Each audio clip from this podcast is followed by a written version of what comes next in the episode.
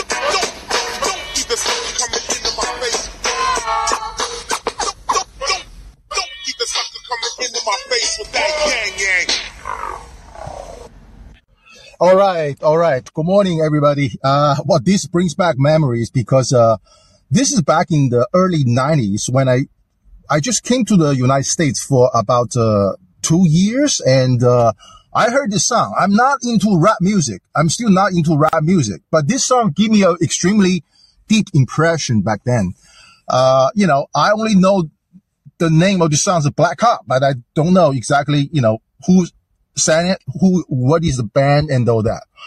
So when I heard this, uh, Memphis, uh, police, uh, five pol- black cops beat up this, uh, Tyre Nichols to his death, I was like, wow, that's a perfect, uh, uh, topic for me to, you know, reconnect this, old, old, 30 year old, uh, song and, uh, and to talk about, you know, to combine this, this, judicial white privilege show.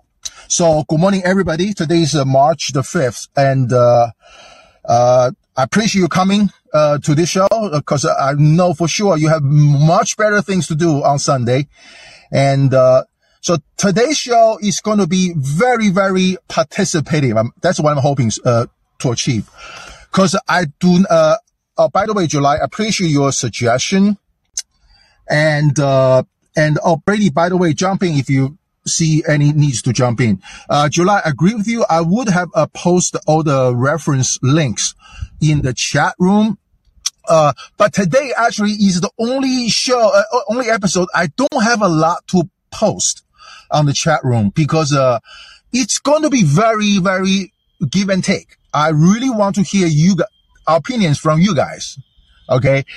you know, like I said, the, uh, you probably know, some of you probably know, the other day I used the word house slaves, uh, in one of the rooms. I believe it's Rudy's room.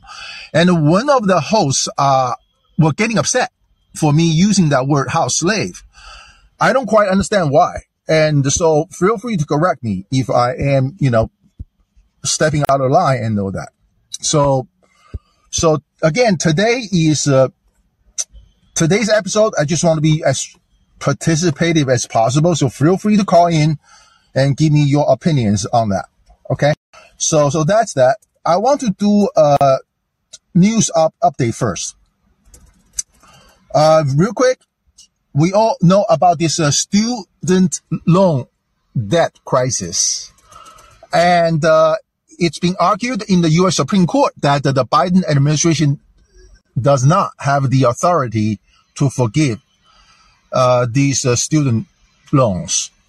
So, by all accounts, uh, uh people believe that the U.S. Supreme Court is going to uh, stop Joe Biden's initiative to forgive these student loans.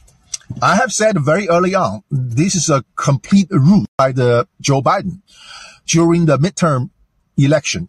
She, I mean, he just want to uh, the Democrats to remain in power. That's why he threw out this uh, student loan forgiveness thing.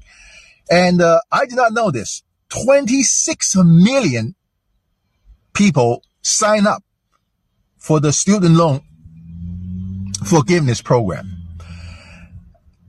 And now the everything they did is going to be wasted. So I was like, only Joe Biden can do this.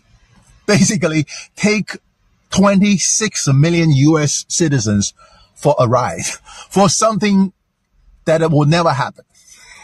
So that's very typical Joe Biden and which I'm going to talk about late, uh, late, later also. So this is the first news I want to share with you.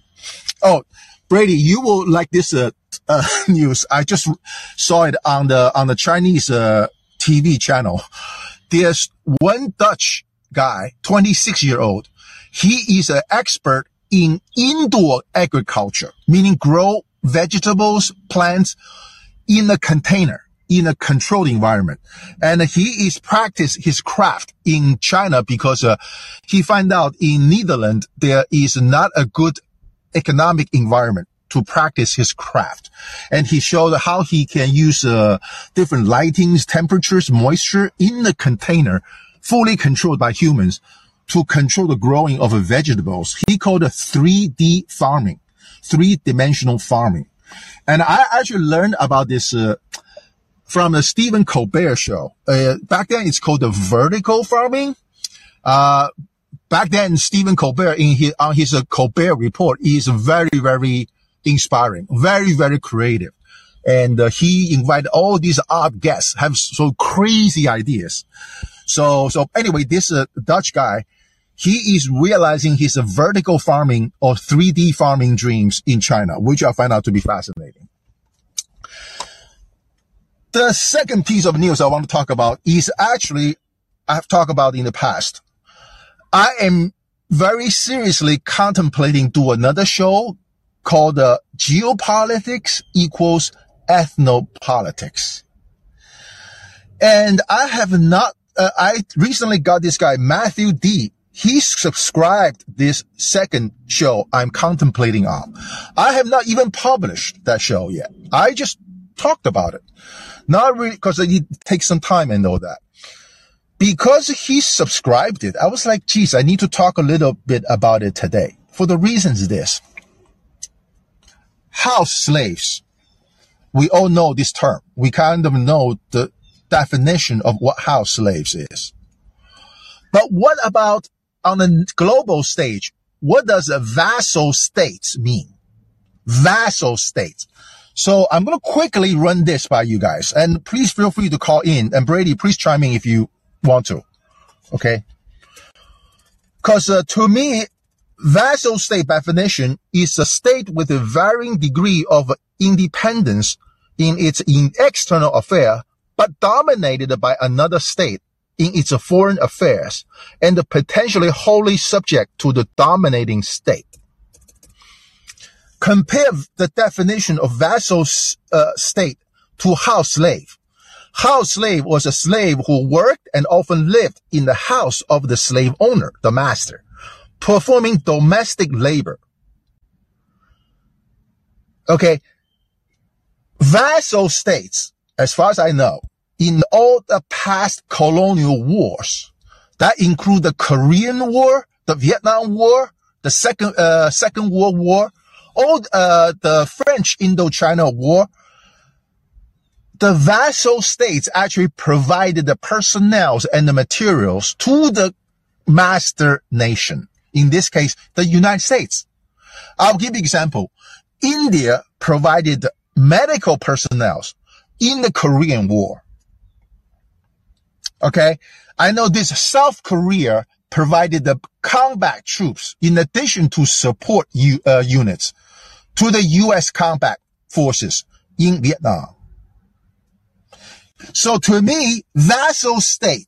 So house slave seems to me it's a domestic concept in a colonial framework, colonialistic framework.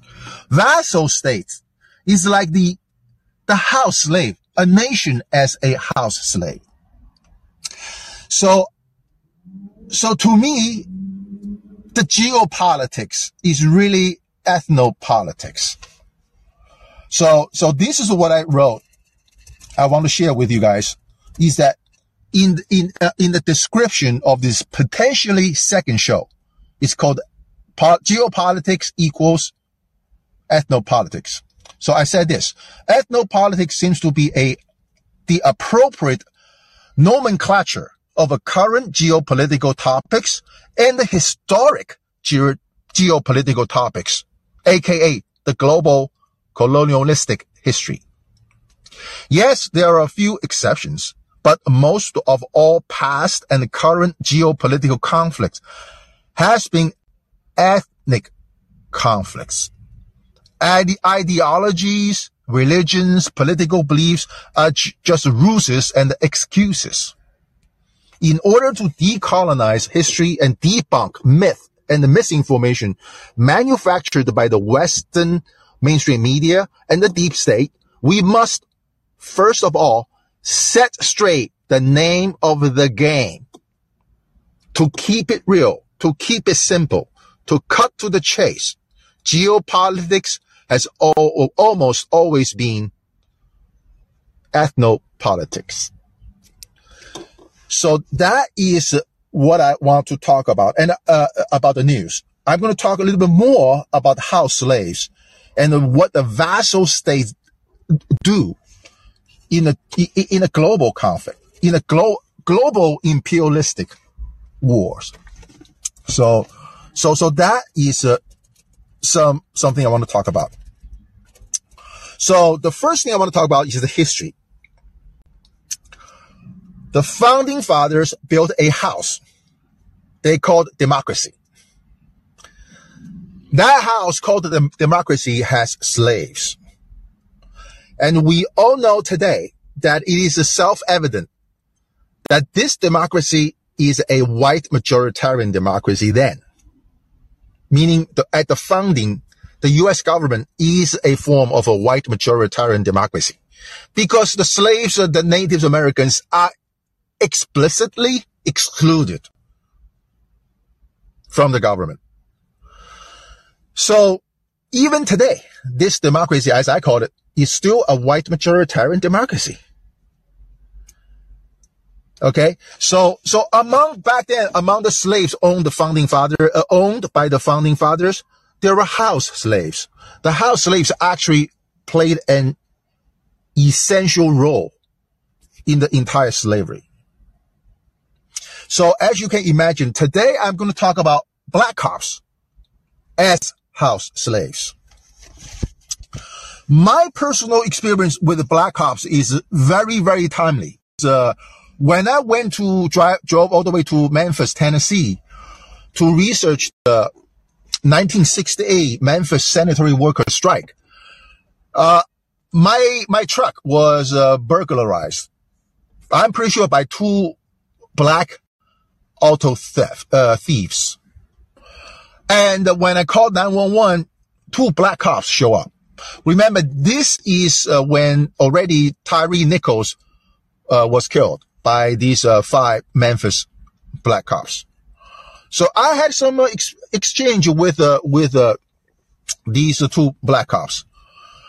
They are very similar to the white cops I, I, I encountered in Miami Beach because in Miami Beach, my bicycle was stolen in a, in a downtown commercial district in, in like a shopping uh, center. I think it's called the Lincoln, Lincoln Road Mall. And the white cops over there, you know, it's very typical. And they told me they're going to take, take, um, take care of my situation but they cannot because they have a, a burglary in a department store. So they are going there to take care of that. There were five white cops there. I waited patiently for an hour and they just drove off without even telling me anything. What happened? Despite the fact they promised me they're going to come back to me and write up a police report. So when I came to the Memphis, the black cops pretty much act the same way you know, they told me that I'm lucky that they actually show up after I called 911. They told me usually they don't even come to the situation like I'm, I'm dealing with. And they even tell me this. I think they're trying to trick me. I told them I want to write up a police report that someone is trying to steal the carburetor under my truck. They asked me this. They said, you, we, they do not, they did not see any damages to my truck. They, this is what they said. They said whatever they write up, uh, write up, uh, wrote up for me can only be served as a memo, not a police report, because I have not reported any damages. Okay. They, they said this to me when I started my truck. And as you can imagine, when the carburetor was, uh, uh, was cut, uh, the truck made very loud noise, right? Even with that, they will say they do not see damages to my truck. Therefore, they can only treat whatever I reported as a memo. They told me I have to show an actual damage for them to make it as a police report. So what they did to me is very similar to what the whites did. They are not here to serve. They're here just to play with you. Okay. So so of course I'm going to follow up with uh, with the Memphis Police Department, and uh, and and and now I don't blame them. These uh, uh, two black cops, guys, I always treat them as house slaves because I always had that suspicion since 30 years ago when I heard this song, black cop, black cop, black cop. Okay, as the song said, it's illogical for the former slaves to become cops. It's illogical. That is so true. That is so true. So, so, so this is, is uh, you know, what I want to cover to start with. I'm trying to remember the background of how this KRS-One song came up. I'm going to guess that song come out probably in the early 90s. That's where the war on drugs already has been on for a long time. As we know, the war on drugs is pretty much a good excuse to lock up a lot of racial minorities. Right? It's not, as we all know, there's a far more drug users and the drug processors among the white population. But most convicted person of drug offenses are blacks and the Hispanics. We know that. Right? So I'm trying to remember why this guy wrote this song, sing this song. So I said, okay, probably that is a war on drugs. He saw a lot of uh, black cops on black kind of enforcement. Now that's what this lyrics is talking about. Right? So I'm trying to remember, okay, that makes sense. So he, this, uh, this KRS guy, he was upset with, with what's going on. So he come out with this song. Oh, by the way, if you go to YouTube to play this song, you will see some recent comment by the YouTube users saying whatever this guy is singing about rings true as the death of Tyre Nichols shows. Okay? Okay? And the furthermore is this. Just at the time when these, uh, these, uh, uh, this, uh, Black Cop, Black Cop song was being played, Joe Biden was very busy. He was the chief architect of a 1994 crime bill.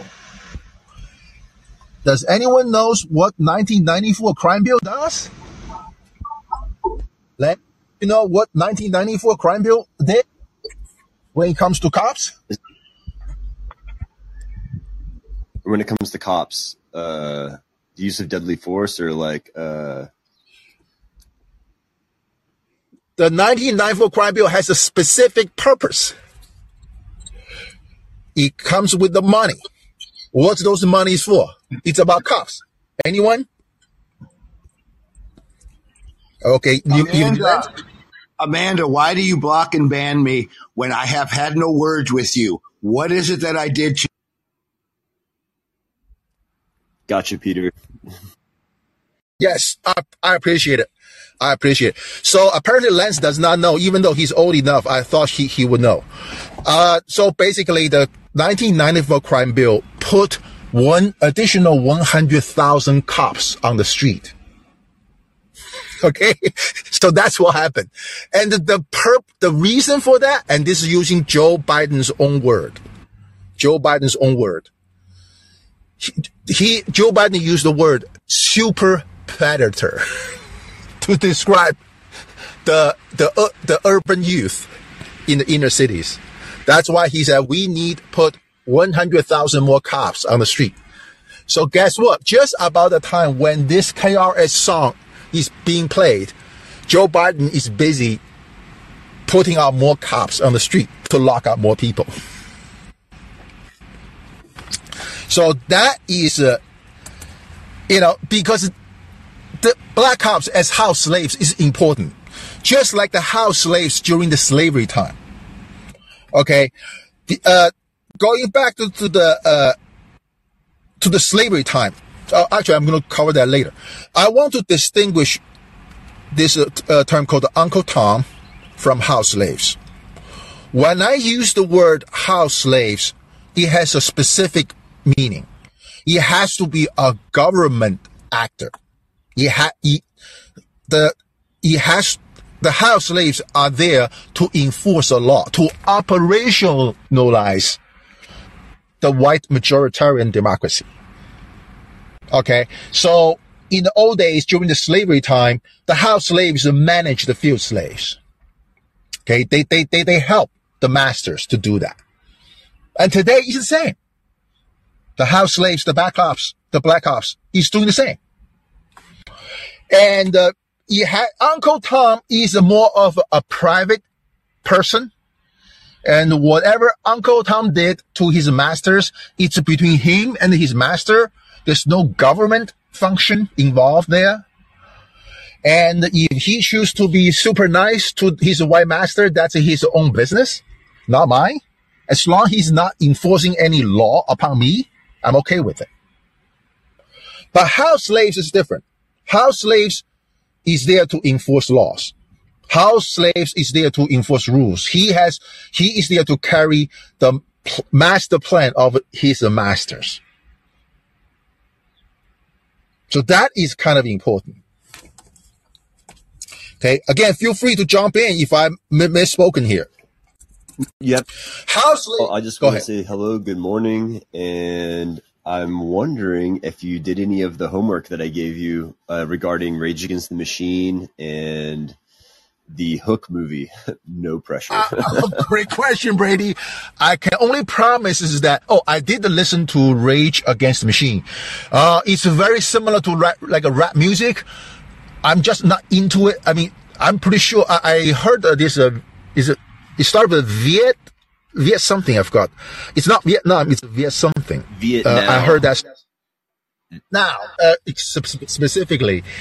And uh, I have not completely grasped the meaning of their lyrics, but I, I intend to do more of, of that. I, I kind of want to just drop on that one song and see what I get you know, a good grasp of that. I just have one more question making- for you before we Go go. Um, I, I Go or before I go, before I go.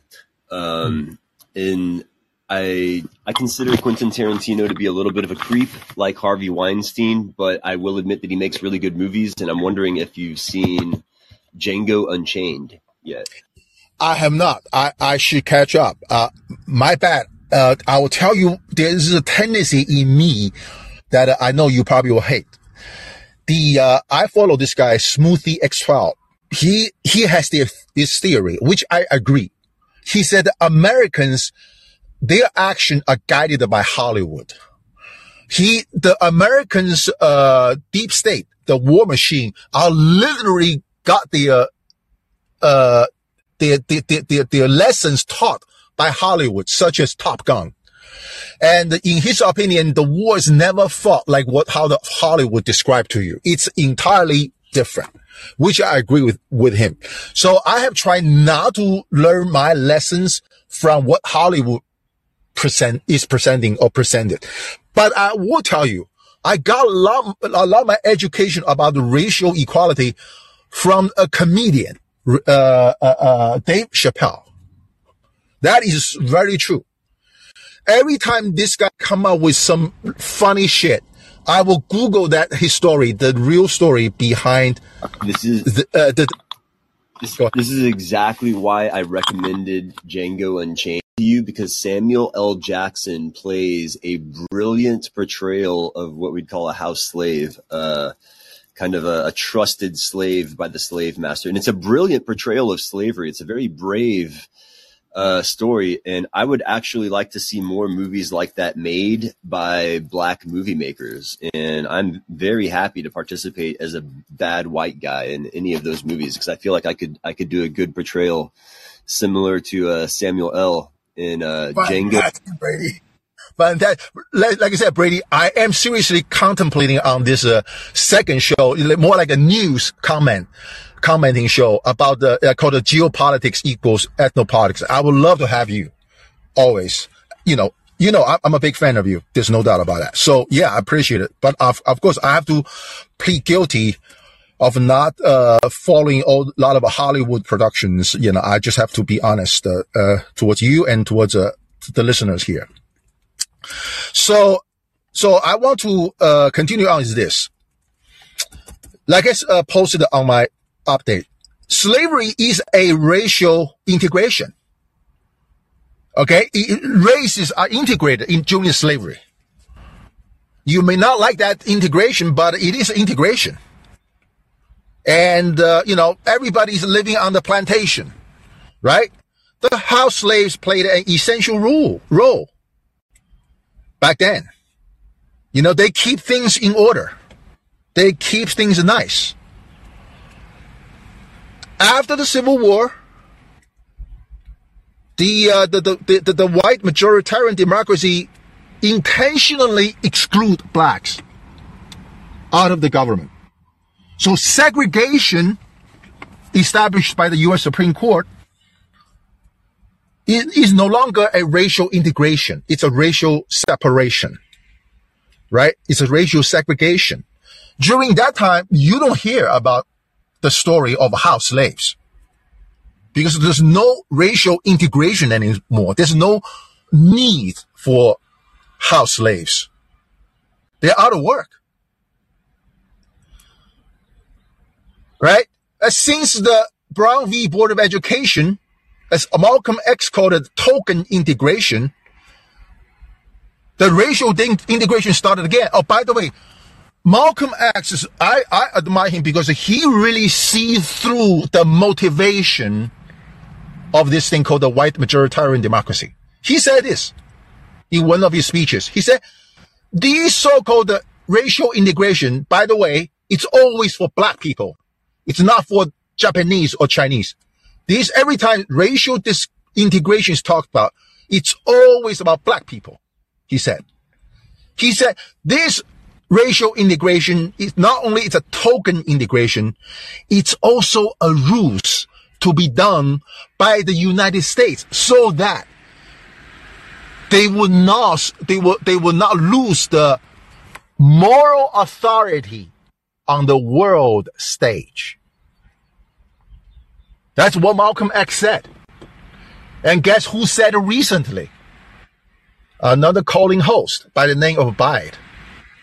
B-I-D-E. Bide, not Biden. He has said him this. He said, Peter, he said, in, in regard to Brown v. Board of Education, that, you know, ended the racial segregation, you can, he said, Peter, you cannot limit yourself within the four corners of the law. He said that the U.S. Supreme Court must have considered right after the Second World War, the Soviet Union, the communist countries were pointing fingers at the United States in regard to the treatment of black people. Whatever that desegregation token integration, you know, whatever name you want to call it, it is a some kind of a strategic move for this white majoritarian democracy to re-establish their moral authorities in the world stage. So it's a token integration. There is a political purpose in that.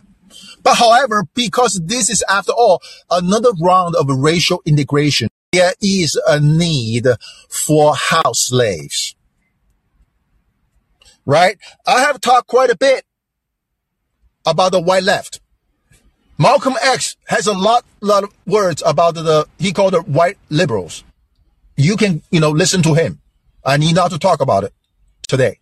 I would focus on how slaves are coming back because of this thing called racial integration.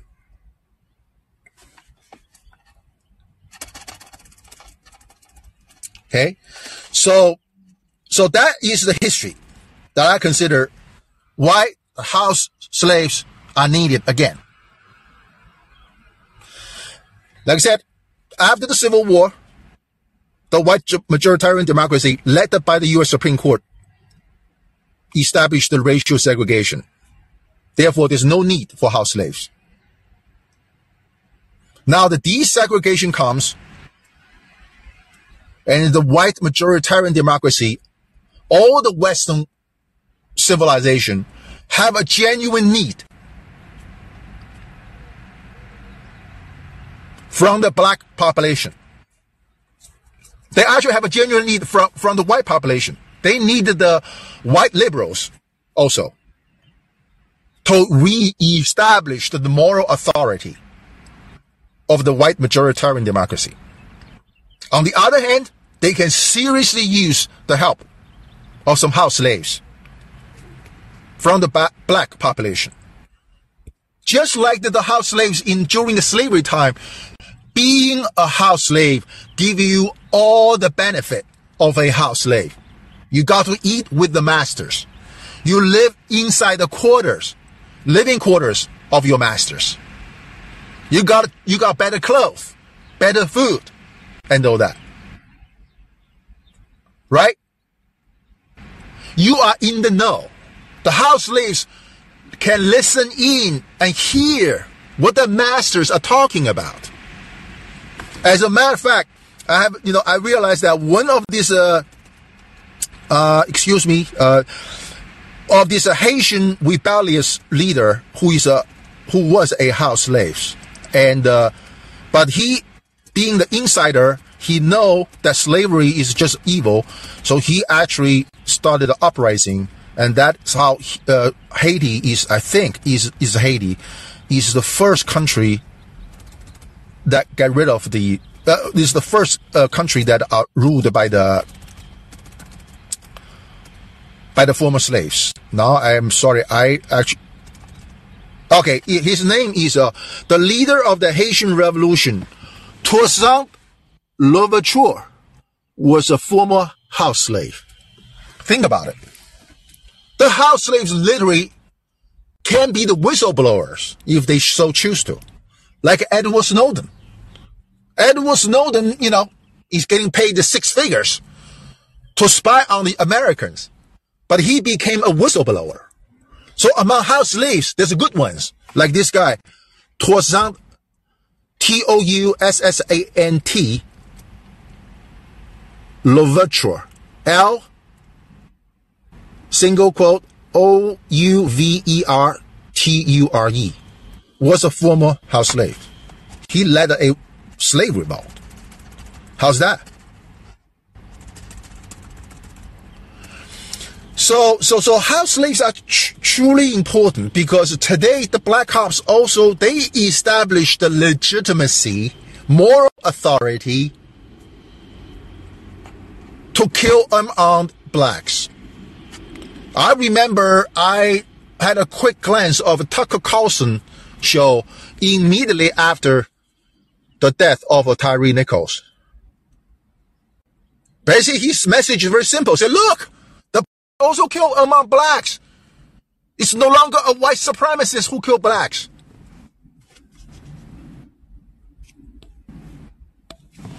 Right? He will say that. That's all the trickery. That's all the trickery. So, so, so, so, so continue on is this.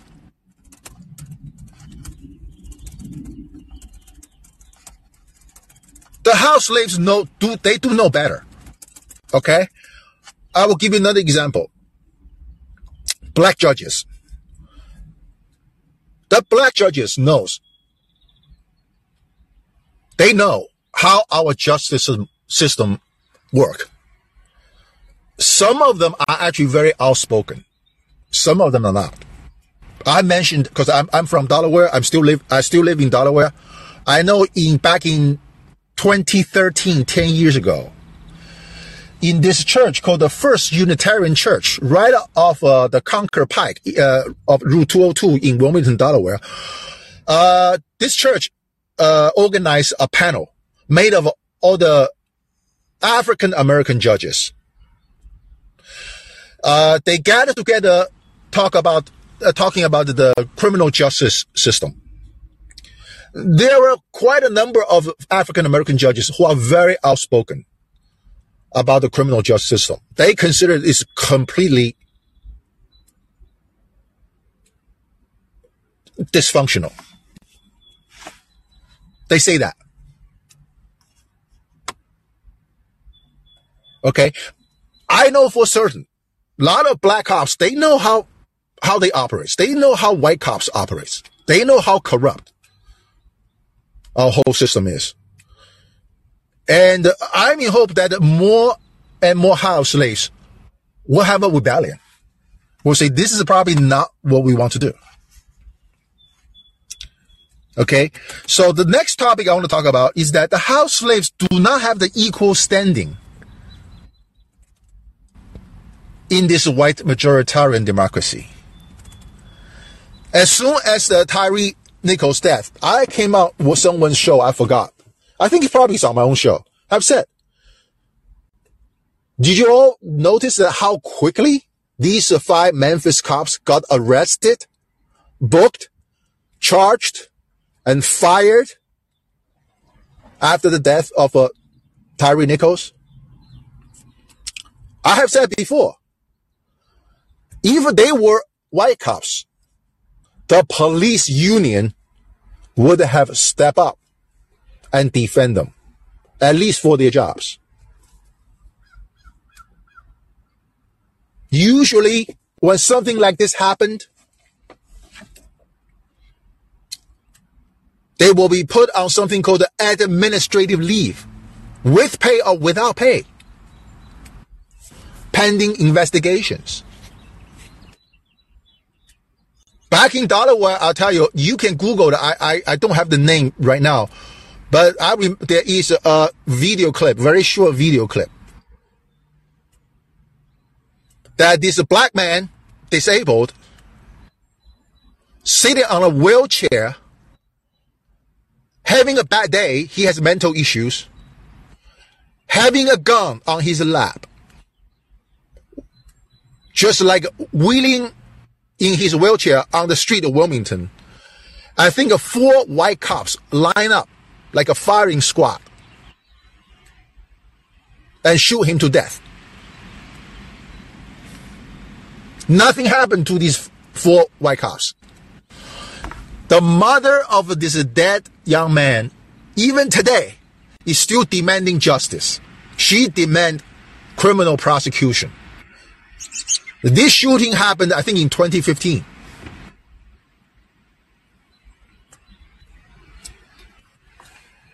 The house slaves do, do not have the equal standing under the law. They will be the scapegoats quickly. So that is what happened here. Right?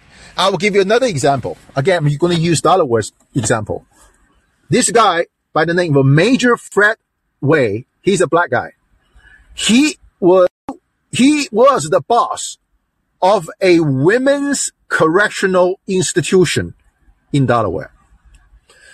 That women's prison housed about 400 female inmates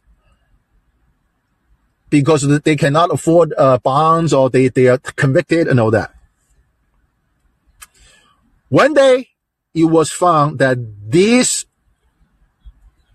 boss of the prison were having sex with the, with the inmates. Upon the discovery, he is immediately put on administrative leave without pay. And very quickly, uh, probably within a month, he was uh, fired, charged, arrested, and charged. This is in Delaware, okay? Now, the story is, is this, is that these two female inmates actually took the initiation to have sex with him. But regardless, he was fired, he was terminated, he was prosecuted. I think he, he was convicted. In the same state, there is a judge by the name of William C. Bradley, an Irish name, B-R-A-D-L-E-Y. He molested about 25 young boys. One of these young boys was a foster kid under the care of the state of Delaware. And he still went ahead and molested this young boy when he was 14.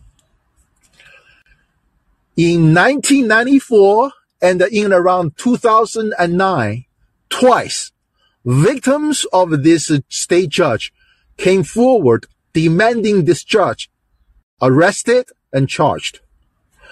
Nothing happened to this judge. The judge is a white person.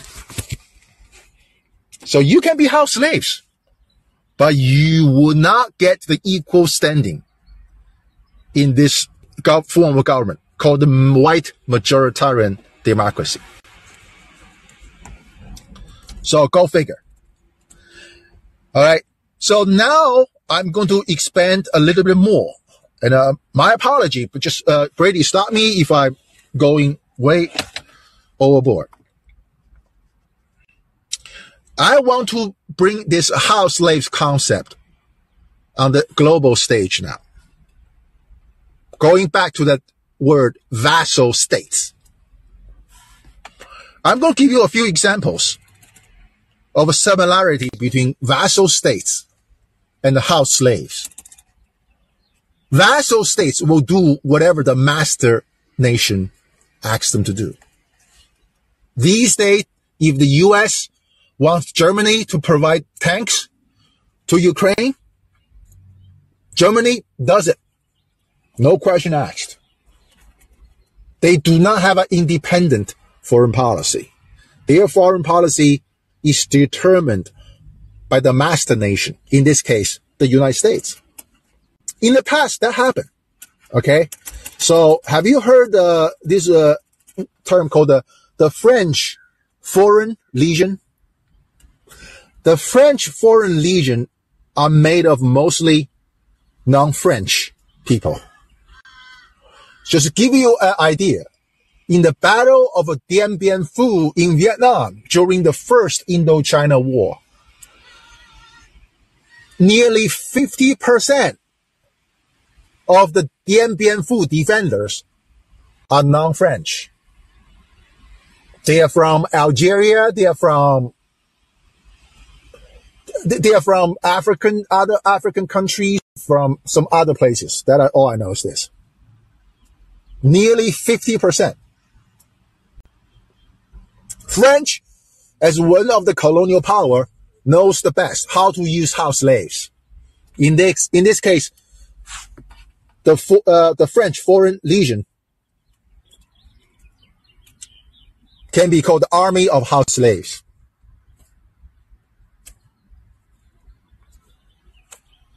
Another concept, I'm going to go to British. I'm going to go British. Gurkha. The Gurkha units are composed of Nepalese and the Nepalese speaking Indian people and are recruited for the Nepali army. 36, uh, sorry, 96,000 strong. And they are recruited by Indian army, British army, Gurkha Contingent Singapore, Gurkha Reserve Unit Brunei, and yada yada yada. The Gurkha army is an important colonial tool. They are also an army of house slaves from the vassal state. If you look at some of the old documentary about Vietnam War, you will see on the street of Vietnam, on the street of Saigon or Hanoi, who are the police patrolling the street of Saigon, the street of Hanoi? The Indians, not the Native Americans, the Indians from India. Right? Because India was once called British Raj. So they are a colonized nation. From the colonized nation, you can recruit armies of house slaves to do supportive work for you. I've said earlier, during the Korean War, remember the Korean War is a war between the United Nations and China. Indians from India, they, they decided not to get involved with the combat duties. So they send in medical personnel. But still, they are house slaves. This is what house slaves do. Right? And in fact, the British used Indians from India to help them to govern the African colonies.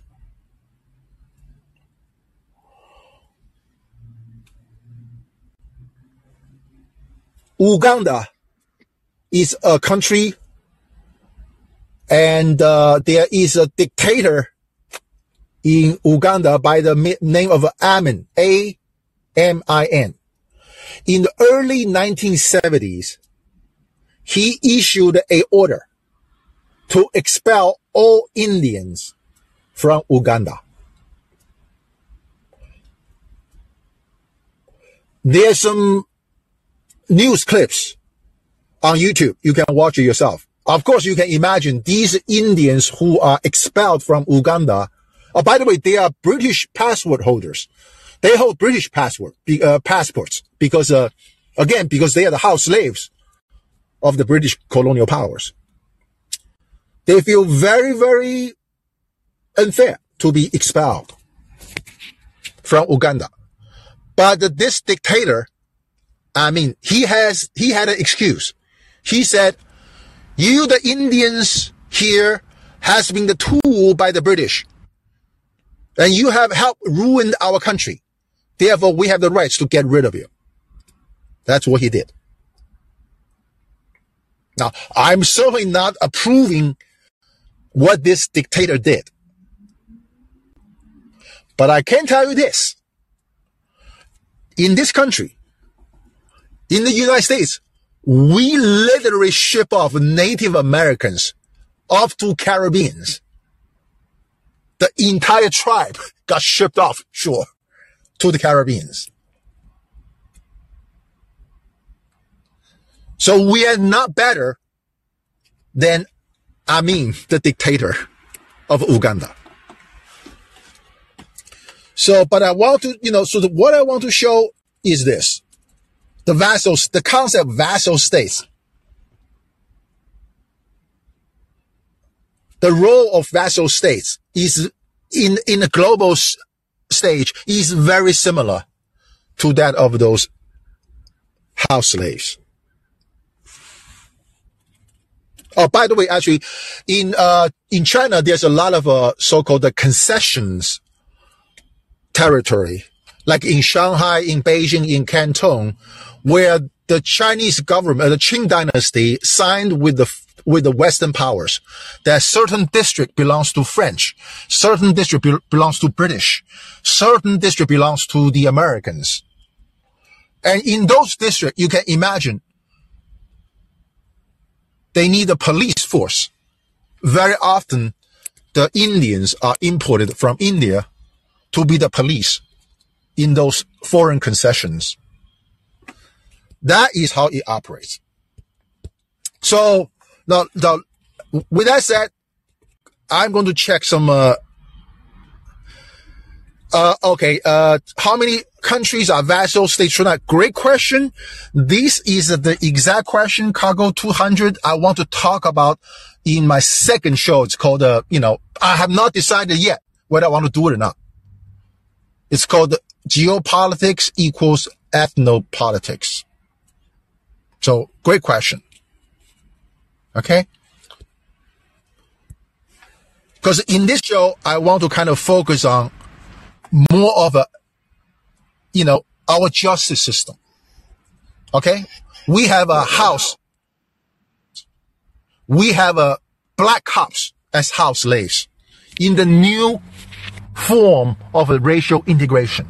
We need these people to do the job of the white majoritarian rule.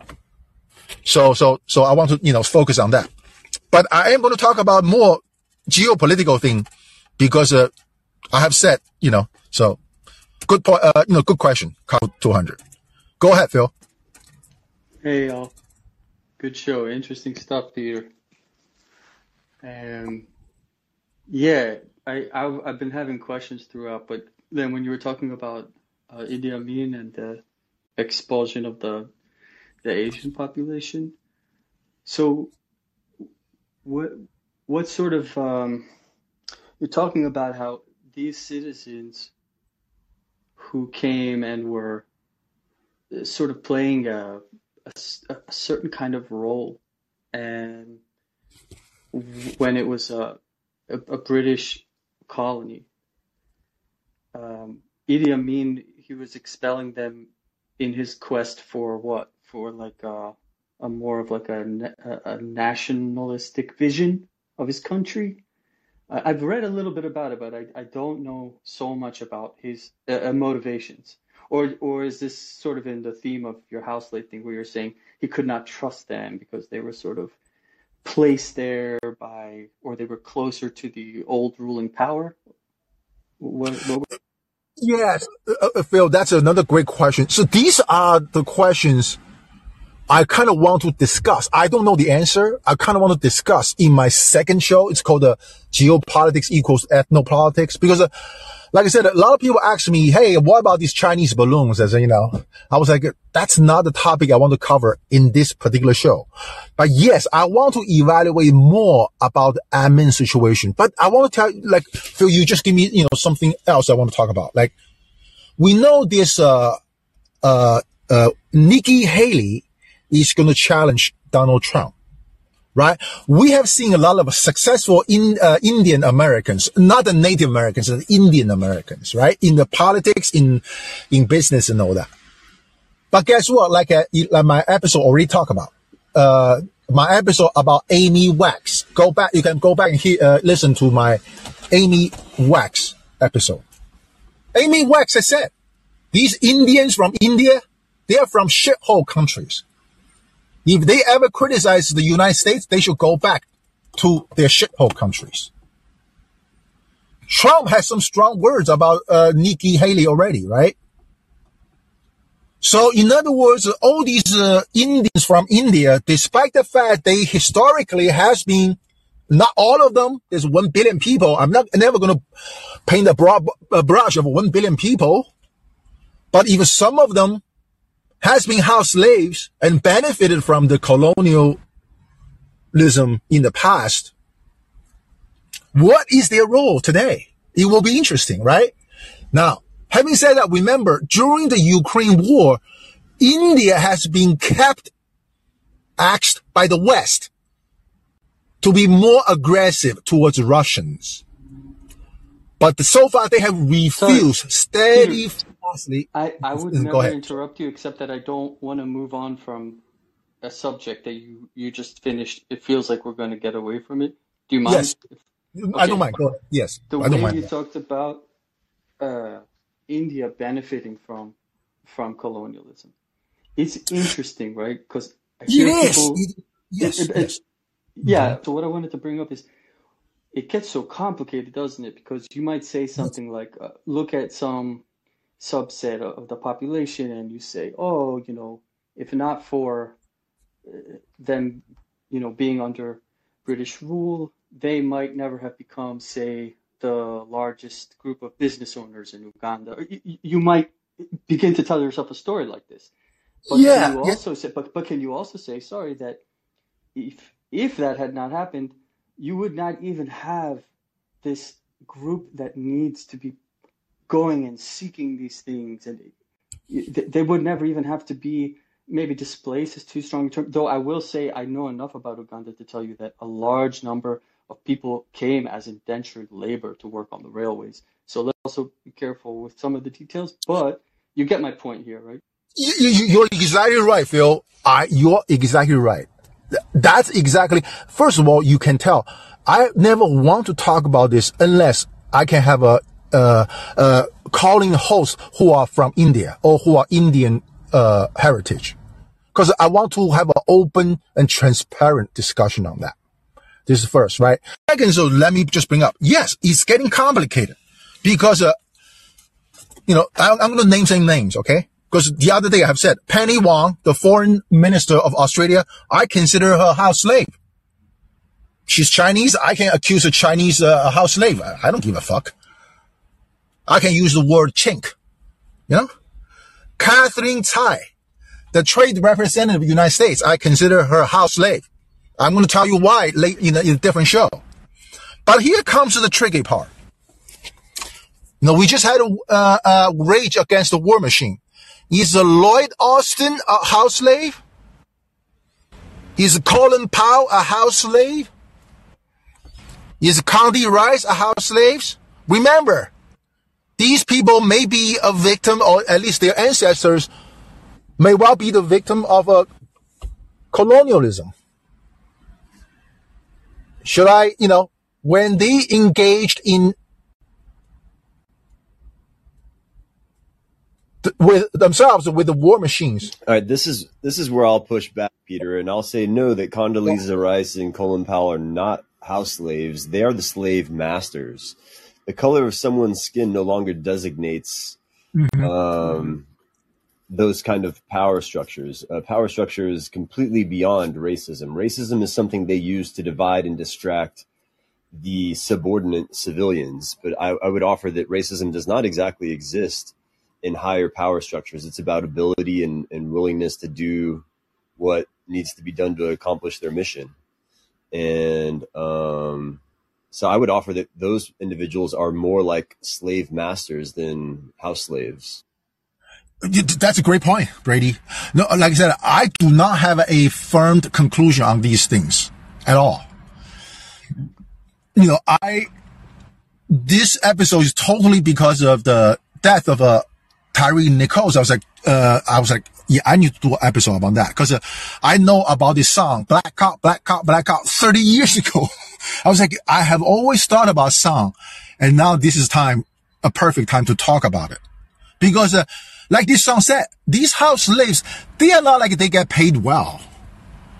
You know, that, that, uh, that, uh, women's prison, uh, boss, he got paid $65,000 a year. That's half how I, uh, how much I made. He's not paid that well. You know? But, you know, he, and he's not being equally treated either. I have talked about this uh, federal judge by the name of Alcee Hastings, right? The FBI played the trick on him. Put some cash on uh, in in his freezer, so he got uh, arrested and charged for for for bribery stuff, and got uh, got uh, impeached. I have to say, yeah, uh, I have thoughts from most of what you were saying previously, Peter, that it's not exactly like you, Brady, but it really lines up, I think. And it's um, when, and don't get me wrong, Peter, I appreciate this show and the way you explore topics with you kind of like find this framework and you stick with it. It's like, uh, you know, there's a consistency to it, yeah? But can we say that um, when you, for example, take the story of these cops and the place you begin your analysis, that you look at their actions and you say, oh, if you you did these actions and what do I have to say about how it relates to your race, right? So you begin at that point and you say, it, it, they're betraying, you know, you talk about as if they're betraying their race in a way as if they, they should even have some kind of loyalty to begin with. Um, and that's interesting. I'm not saying it's right or wrong, but it, why you think this way? Um, oh, great question, this... Bill. Yes, you remind me that I uh, of something I said already uh, soon after the uh, killing of uh, uh, Tyre Nichols. I was like, because from my own experience, that I, I was like, it's not possible for these five cops, not knowing the societal and the economic conditions of African Americans, especially inner cities. Now, I actually make distinct uh, dis, uh, distinctions. I done my Rosa Parks episode the other day. Like I said already, Rosa Parks did not violate that law at all. Back then, these black folks, they, they are just behaving themselves under the strict adherence to the law. They did not. It's the police who actually violate that Montgomery City Code. Chapter 6, Section 11. In these days, George, uh, George Floyd did use a $20 uh, fake $20 bill. Is that right? Tyre Nichols did, uh, uh, was suspected of a reckless driving. Is that right? Well, I don't uh, what's the yeah, uh, Eric uh, Gardner, he was accused of selling loosies. Now, are these uh, offenses? Yes. Are they chicken shit offenses? Yes, they are. So my question is this. For a black person, for a house slave, you should know the condition of the field slaves. For a black cop, you should know the societal and the economic, even medical and the mental health conditions of your own people. It's not like you never visit these people's house. It's never like you never know what's going on with their lives. So that's what's interesting. I I, I hear what you're Sorry, I hear what you're saying. Pete. Um, it's like you're operating under this assumption, right? That there's the people who end up doing these jobs that almost always involve this dehumanization um, are are operating with that level of uh, identification and empathy and compassion, like um, in, the ability to sort of like write off some kind of action they see on the street because they say, ah, well, you know, I, I know the background on this, I know where they're coming from, and I think I'm gonna let this one go. I mean, it, I I don't see that many cops can ever operate that way, regardless of, their background, right? It's like I get where you're coming from, but but we also uh, should think about the actual job, the role that they play first. Like, do you think? Um, so I, I think I said no. Go ahead. Yeah. So um, again, great question. I mean, I welcome this counter argument just re- remember this. No one's ever going to offend me whatsoever. Because if you listen to my episode, you, if you listen to my interaction with any callers or commenters, I have never, you know, you know, I have never feel offended personally or, or intellectually by anyone, not whatsoever.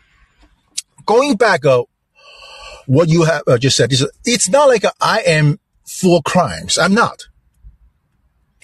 I have a, uh, share with, uh, uh, on my show, my true feelings when someone is, uh, under my truck, try to use a saw to cut off the carburetor. It's a violent, there were very loud noise, violent shake. And actually, um, during my trip to Florida and other places, people have, uh, some guys who have asked me, Hey, Peter, you should get a gun for yourself, for your safety. When you go to the, uh, you might get robbed. You might, uh, come across the wild animals. So I, you know, I was talking to my lawyer friend and said, Hey, sh- should I get a gun? You know, he said, no, you should not. But here is what I actually truly went through my mind. I was like, it probably will be a bad thing if I have a gun when this robbery is uh, underway. Will I put out a gun and point to these uh, two thugs saying, don't move. I'll, I will shoot you. Whatever they're stealing, no matter how precious it is, is it equal to a human life? You know, I can say that I will not be able to live within myself. If I kill any one of these two guys for stealing my carburetors. No, I'm not for crimes. I- am still going to follow up with the Memphis Police Department, telling them, look, I have the tag number of the vehicle that these two thugs drove. I want to pursue them.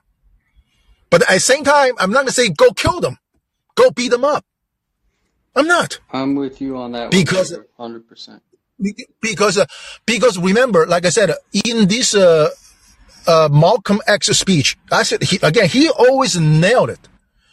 He said we, the African American community, is trapped intellectually, economically, politically. It's called the debt trap. So these two thugs, likely they, you know, they grew up in a very, very horrible condition. That does not justify what they did to me. But at the same time, I'm not asking some death penalty out of them. So for me, these are five black cops who killed Tyre Nichols.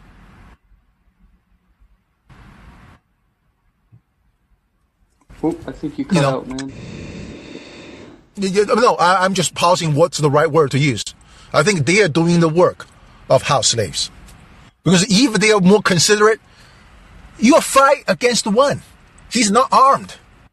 What kind of harm?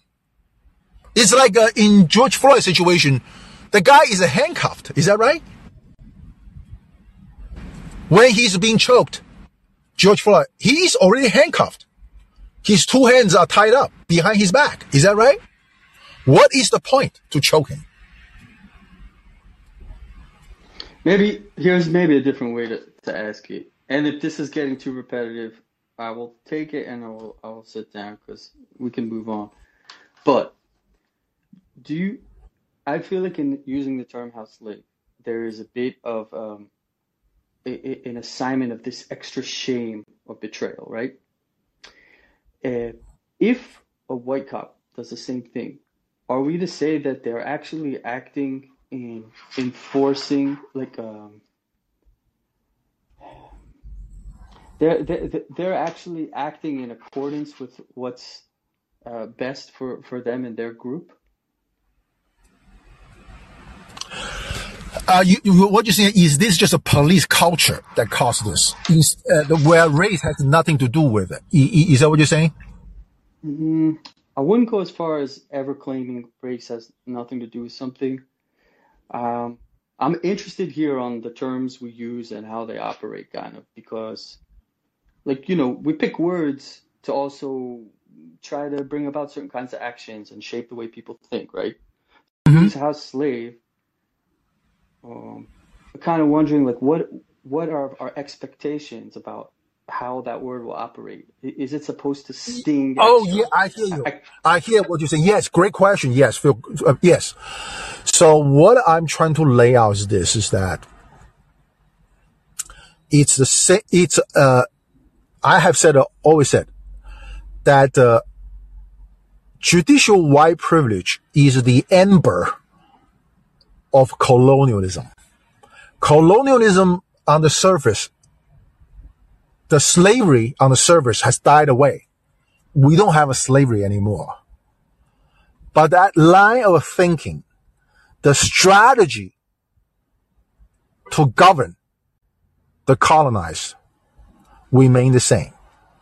What I'm trying to say is that the house slaves always had that role to serve the needs of the master,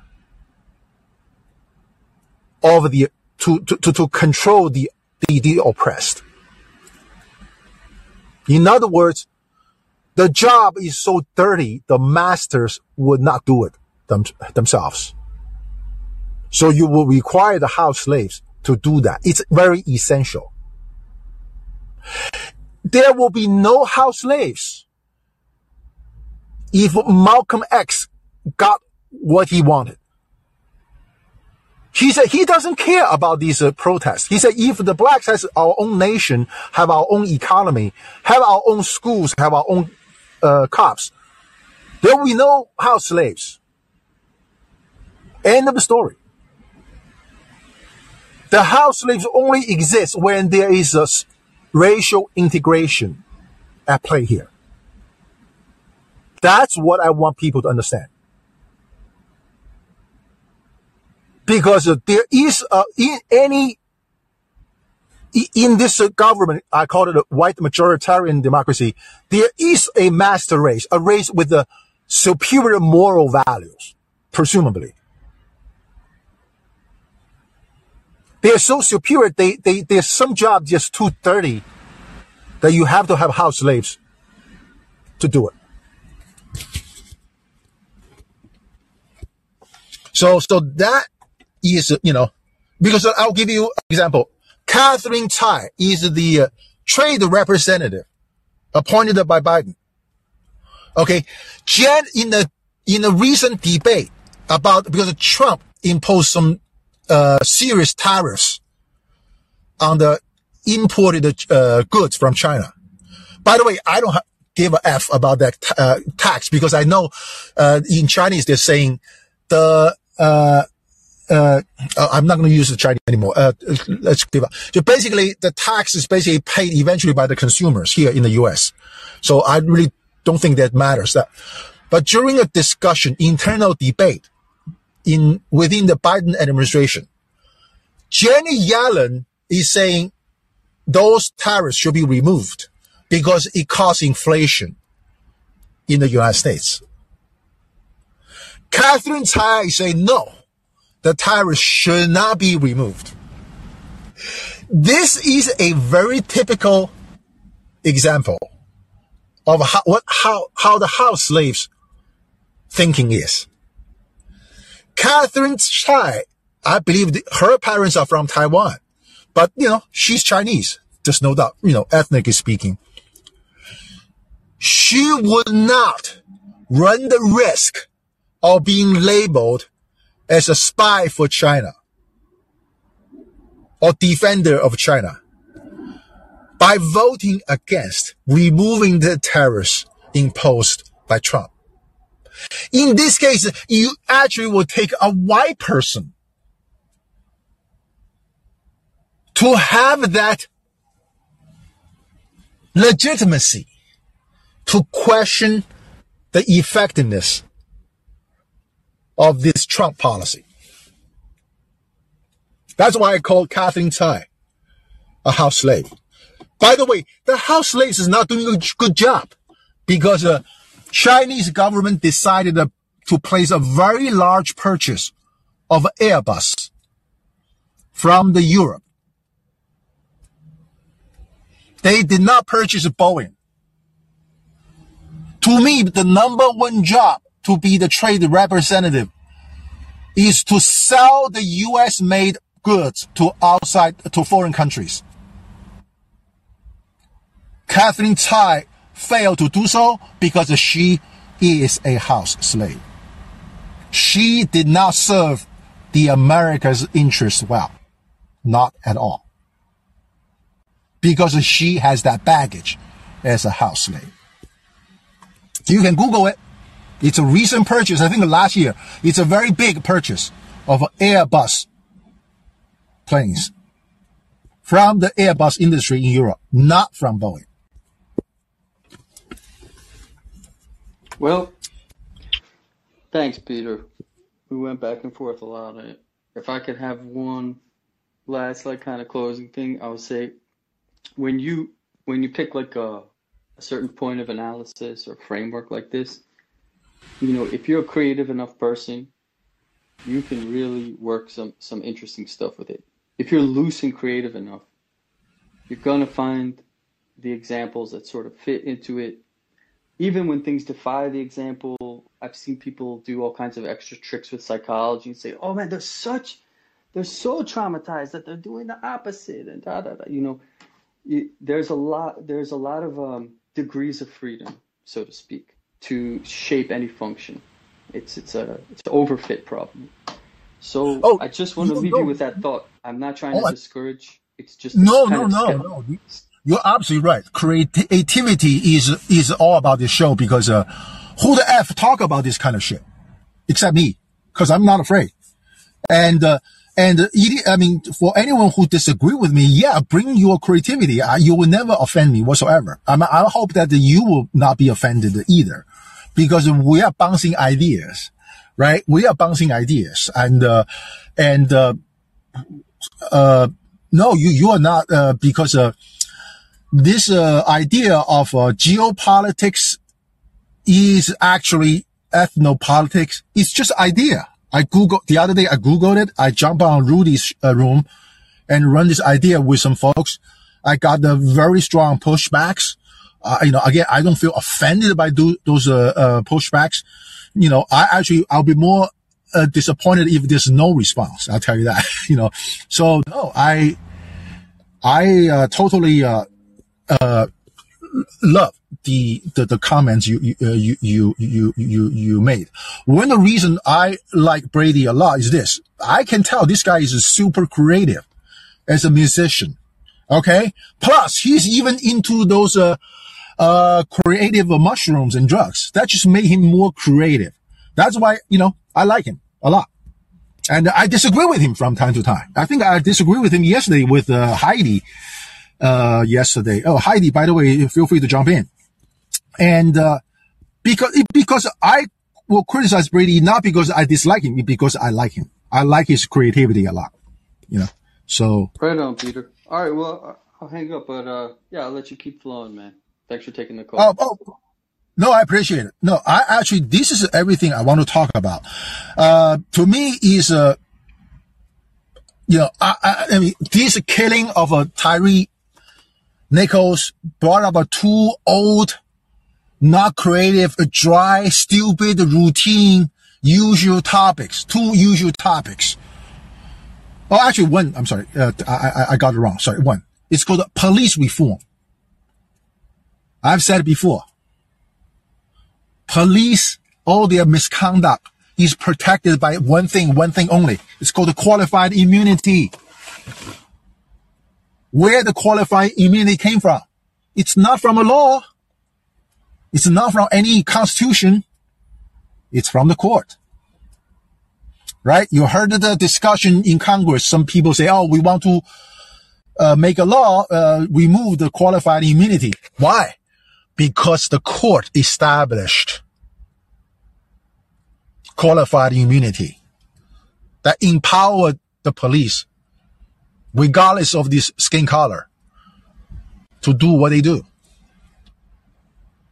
You know, the fact that all the white left, the best solution they come up with is, oh, police reform, police reform. Now it's a distraction. The fundamental change is the, the complete overhaul of our justice system, both civil and criminal. So, so that is, uh, you know, what I talk, want to talk about. And uh, by the way, this uh, geopolitics equals ethnopolitics. I have not decided to do it yet because I think I would need a partner to do this. because it involves like reading the, like a TikTok news, also mainstream news on different things. And I just don't think I can do this all by myself. So that's one reason, you know, I don't know what to do about it yet. I just basically got uh, a, a subscriber already of this uh, second show. I was, I was, that's hilarious. I don't, I have not even published it yet. So uh, go ahead, Brady. You want to say something? Oh, just happy to help. Anything you ever need to make any of your projects. I love these shows. They're so, you, you got like a cool subject every time and it goes in so many crazy directions and you have so many, um, cool sources and like interesting evidence that I'd never considered before. I, wish I can remember right now what I was just thinking about today that I'd learned. It was uh oh, it was a mind blower. What was it? Uh I forget what it was, but I learned something in this episode just today that was like totally racking my brain earlier. Um man, I, I, I can't, I'm, I'm, too distracted cleaning out my fridge right now. oh, that, that's all right, Brady. That's all right, Brady. So yeah, um, you're, you're right. It's basically, uh, you know, by the way, uh, I remember talking about going back. I remember once I get into uh, Heidi and Williams room, and I, I was uh, telling both of them, say, "Hey, you two should host a Good Morning America Callin edition show." and I did not know what uh, uh, what happened afterwards. I never expected, but it's uh, the similar things I was thinking. Well, there's a lot of news that are worth you know commenting on. Uh, but I know for a fact that I cannot do it, this all by myself. And it takes some efforts to read through the mainstream media production and, uh, and, and kind of offered, you know, a different take, hopefully a creative take, uh, on things. Uh, you know, being the, uh, revived, uh, lab leak theory, yeah. uh, being, being the, the, the, the Chinese balloon, uh, being the, uh, you know, just be old. We need a new you know, Colbert report. We need a new Daily Show yeah, and a new Colbert exactly, report because exactly. they kind of got yeah. Exactly. I mean, I really felt that it's a loss of a national treasure when uh, uh, Stephen Colbert and uh, Jon Stewart uh, went off of Comedy Central. Because I really felt that Comedy Central back then is just this corner that the creativity has no boundary. You can talk whatever shit you want to talk about, and it's actually funny. And now, you know, the Colbert show on CBS is just like a more, almost like just a mainstream media production, you know, and, uh, and, uh, and, uh, you know, so, so by the way, uh, JR and, uh, Cargo 200, feel free to call in if you have a disagreement with me. I, again, you know, will, will, will, will love to, to, to hear, you know, other people's opinions. Uh, and, and whatsoever. So yeah, I would like to have something like that. Is called the, oh, there you go, Jonathan. Thank you. Hey, Jonathan. Hey, how's it going? Good, Jonathan. Go ahead. What's your, what's on your mind? It was, uh, I like the Edward Snowden example because you're like, oh, he's paid six figures. Like, he, it's, he, but he can still be the, the, the house slave, even though he's paid pretty well. It's not about how much money you make. It's about your relationship to power, right? Yeah, so, exactly. Yes. But but on that but on that point, I would say that it's the uh, the, the, the, other these other countries, the working people of our, other countries are the field are the field slaves, and you could say it's the ours are the working people in our country. Many of them are white, are the house slaves, or you could say the working class in both countries are the field slaves, and the PMC are the house slaves, or you could say and this is from like Giannis, that it's the producers who are of the world now, who are the field slaves, and their financiers who are the who are the house slaves, because their relationship to power is their relationship to the dollar, and the people who finance production always get the the last word. And they get to decide who gets to produce and who doesn't, who gets the table scraps and who doesn't because the producers used to be the kings, but now it's the financiers who are above them still. And it's like the IMF and the World Bank decides which country gets to be producers, and everybody else just gets left out of the entire system, which to them is worse because there's no alternative system because the system is global.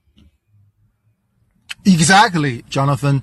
I'm so glad you brought up this point because, uh, like I said, I used Edward Snowden because uh, house slaves, they know the system. They actually do know how the system works, right? I have said there's a slave rebellion in Haiti. Uh, Google him. He is the one who have listened how the masters talk to each other behind the closed door.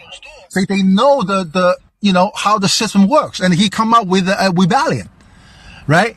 And, uh, Edward Snowden i have called him an insurrectionist, right? You know, he knows the, how it works and he come out. And you have, you said it correct. In the capitalist society, uh, you know, if you think this is unfair and you know how the system works, there will be hopefully house slaves who organize a rebellion and say this has to change. And uh, yeah, you're absolutely right. Go ahead. Gaddafi, Saddam Hussein and Gaddafi were they yeah, I mean they were doing the the bidding of the US. But then they're like, why all these foreign transactions happens in dollars? We're going to divest from dollars. We're going to have our own economy. that doesn't rely on or send its value to the United States. And then they were killed. Like, or, you know, so that's, that's the risk you run if you're a rebellious house slave is you might just be killed because they can't let you get away with that. Stuff. Yes, you're absolutely right. Now here, talking about being killed, okay? This is why Deng Xiaoping has said, if as a country you are backwards, you are undeveloped, you will be bullied and beaten up, period. Regardless of your ideology and all that, right? So in the case of, uh, you know, Edward Snowden, he is uh, stuck in Russia, right? A lot of, uh, you know, most of the slave revolts, uh, end up, uh, you know, a failure, uh, uh, uh, uh, suppressed and all that, right? There will be severe consequences, right?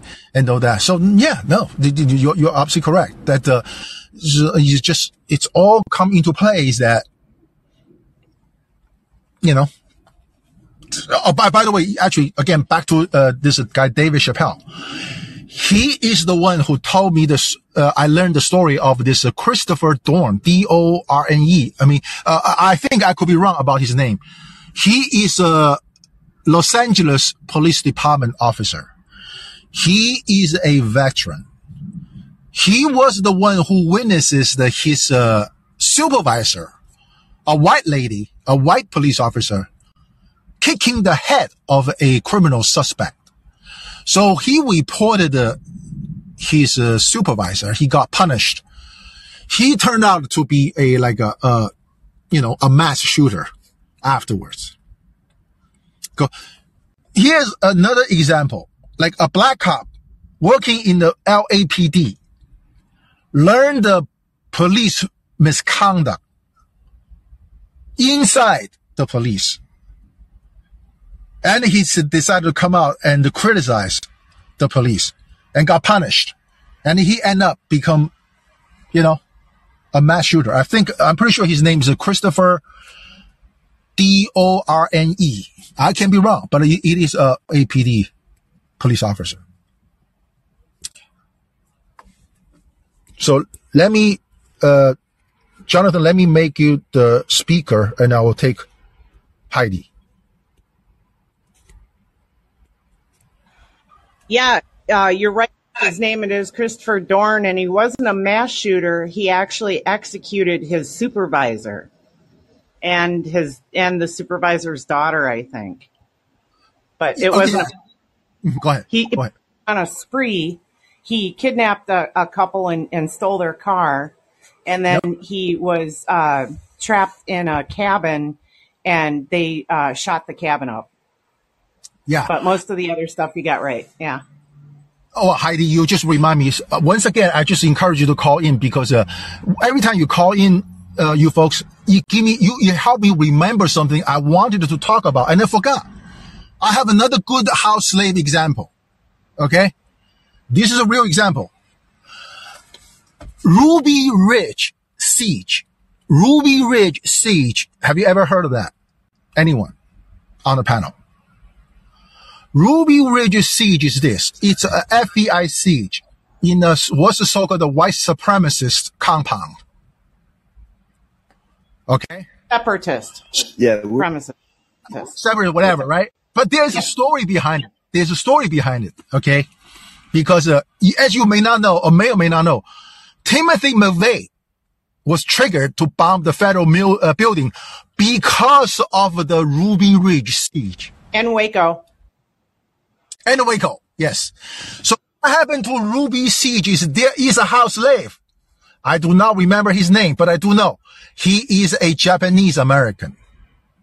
He was a sharp shooter for the FBI. During the siege, he was the one who pulled the trigger, killing a unarmed white woman holding her baby in her hands and the teenage son or daughter of this uh, woman. Okay. So, so it's a siege.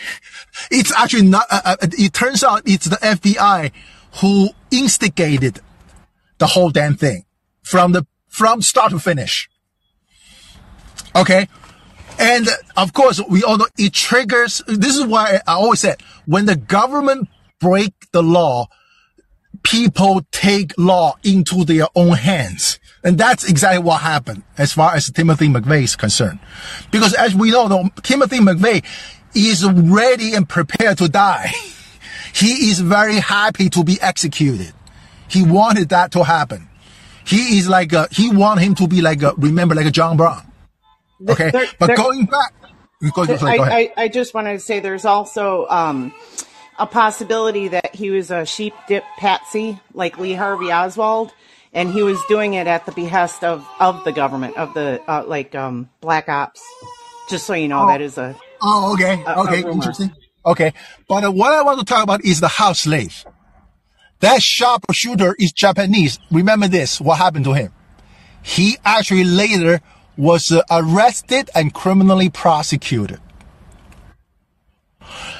It did not end up to the trial, but because of, of all the shitty stuff that FBI did, the government actually pretended to do something for justice. They actually criminally charged this FBI sharpshooter who pulled the trigger that killed this unarmed white woman with her baby in her arms and a teenage son or, or, or daughter. Google that. This is what I said. Being a house slave does not give you the equal footing under the white majoritarian democracy because I'm pretty sure if this sharpshooter is a white person, they are not going to be criminally prosecute him. Because after all, he's doing what his boss asked him to do.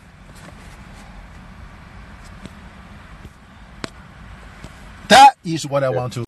I think uh, it's an interesting fact, though. I mean, I've heard the story a thousand times. I've never heard that aspect that it was one man that shot the uh, the teenage son and the wife. Um, and I didn't know he was a Japanese guy or anything like that. But um, I would say I think there was a guy that had a BB gun. He was like shooting out the window of his hotel room with a BB gun or something, and the cops came in and they had him walking down the hallway, and like a white guy shot him. I think did he get charged with that or? Uh, I think he did get charged. I'm not sure.